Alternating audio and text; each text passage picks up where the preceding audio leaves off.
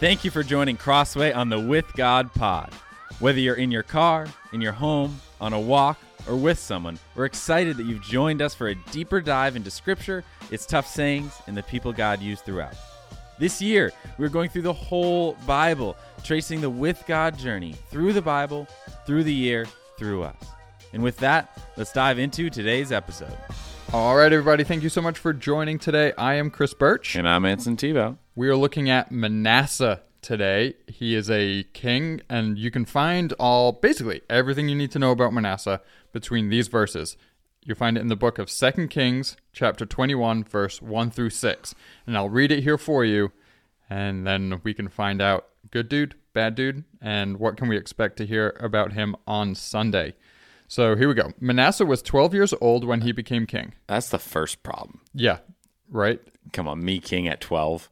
I think that reminds me of I only ever saw the first season and a half, but in Game of Thrones, I think one of the bad dudes becomes king at like very early age. He's just like the worst. His name is Joffrey, and I just remember him. I'm like, dude, this I hate this guy with a passion.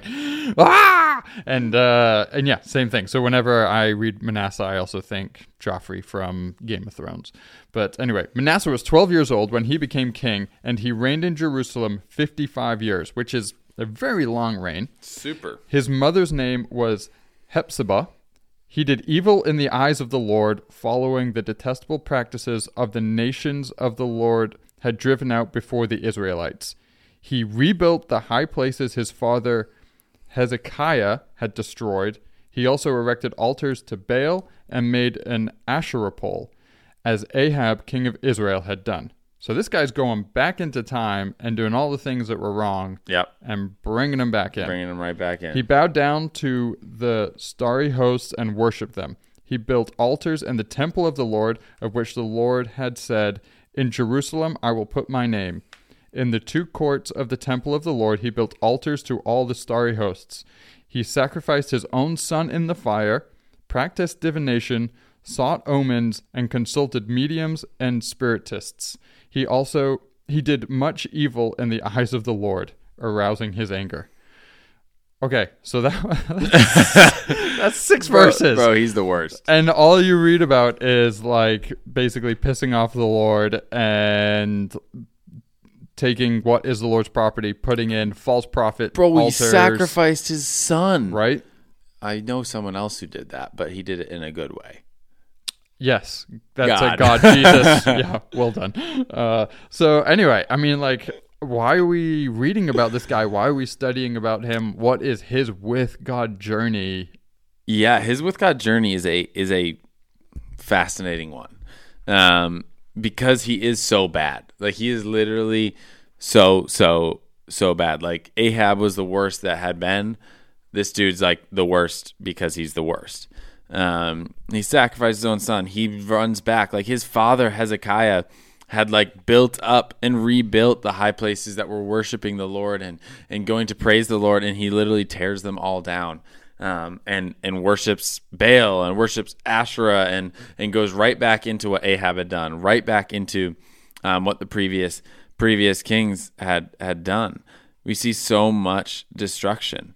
Um, like God would reach out to to Manasseh and and he wouldn't listen and and the people wouldn't listen and and thus like God sent the the Assyrians to to capture and and and then so he was in exile in in Babylon. So this king had spent so much time worshiping the Lord or worshiping other gods, worshiping Baal, worshiping Asherah that he that he literally wouldn't listen to God. The people wouldn't listen to God. So God sent an army to come and capture him and put him in exile.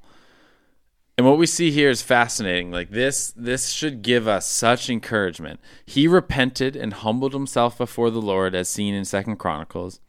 He was restored to his kingdom and began to take action on the destruction that he caused and the idolatry he brought in.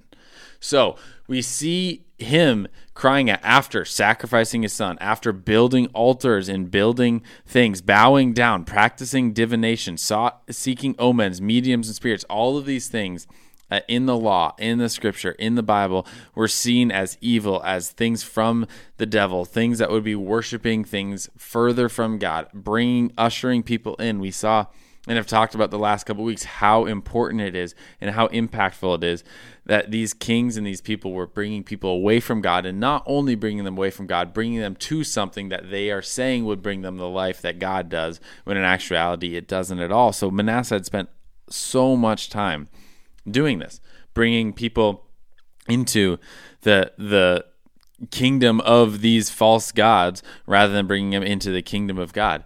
And we see how destructive this is because he receives forgiveness, he receives repentance and humbles himself, but the people would not listen. They continued to worship other gods, they continued to worship idols. Um, his son becomes king and continues in the way of, of Manasseh. He never humbled himself before the Lord. Um, Manasseh shows us two things. He shows us first, he shows us there are consequences to our sin. Like he he shows us even if we repent, even if we repent, and even if we seek God, and even if we receive forgiveness, it doesn't take away the consequence of of the sin. Like Manasseh brought people away from the Lord. The consequence of the sin is once he came back, once he turned back to the Lord, the people were still going after these idols. But what it also shows us is it shows us the vastness of God's grace.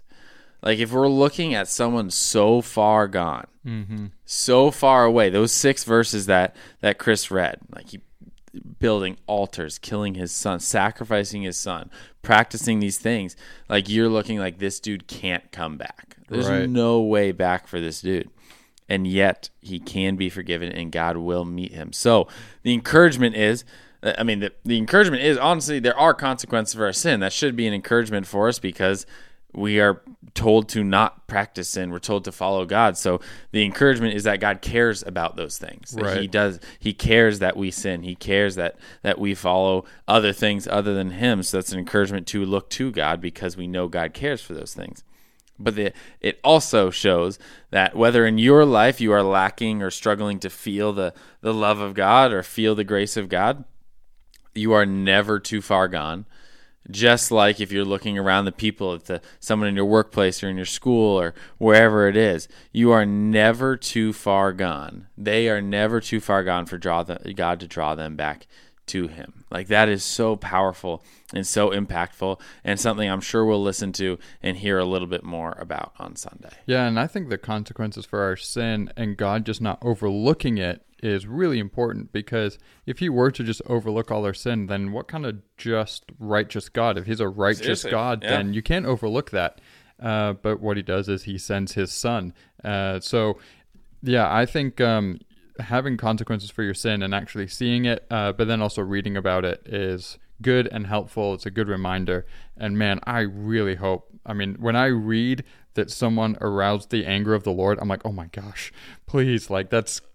I hope that's not me. I hope I don't do that. and depart from me, I never knew you. Like yeah, right. Yeah, absolutely. in Bible. Absolutely. So. I think uh, there's a lot to, to learn from Manasseh, even though we might not uh, think of ourselves as being an incredibly evil king um, that had reigned from 12 years old. But uh, yeah, what do you think he puts on his Facebook? I mean, you know? I- yeah, forgiven. Yeah, right. It's like Yeah. that song by David Crowder. I'm not Right. going to sing it. Nobody wants to listen to that. But um, yeah, I mean, his Facebook. He's a son of Heze- Hezekiah and Hepzibah. I think that's how you pronounce it. I got no idea how to pronounce that name. Um, he's the king of the southern kingdom. Um, he's honestly this is so this is part of Jewish tradition, so it's not in scripture necessarily, but it is it has been said that he is the king who murdered Isaiah, the prophet Isaiah. The book of Isaiah we have 66 chapters Yeah. like this powerful book.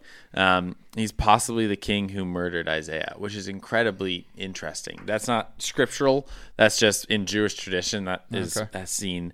Um, his kids. So he had multiple kids. I was not able to find how many kids he had. He at least had two because his son Amon takes over. Um, And then he killed the other one. and he killed the other one to sacrifice it to um, a pagan god. Um, You would have thought Amon would have turned out well. I don't know. Maybe if your dad is this kind of bad of a dude, but you would have thought like, oh, thank goodness, I, I wasn't the one that was sacrificed. So maybe I'm going to try to do some good here. Seriously, but you would nope. thi- you would think that there would be some like, oh, hey, that's not the way to do it, right. Um, or you see like him come to this like powerful repentance, Mm-hmm. like God and God forgiving him, like what what it is. But then again, I guess I look at my life and I'm like, hey, I see God working there, and Right. yet I still am a dumb idiot. Yep, So, absolutely. Um, so yeah, he's a, he's a very very powerful story of someone who is seeking and and so far from God that God draws back and go shows forgiveness and shows grace while he deserved absolutely none of it. Um, You can anger the Lord, and He will still show you grace. he will still love you. He is a loving father, and I have angered my human father many a time. right. So I know the Lord has more grace and mercy than him. Yep. So Absolutely. So awesome. Well, thank you so much, Anson. I hope you guys tune in on Sunday to listen to the sermon on Manasseh. We'll catch you later, man. see you, Chris. Thank you for joining Crossway on the With God Pod. Make sure to catch all our content on Sundays and during the week. See you next time.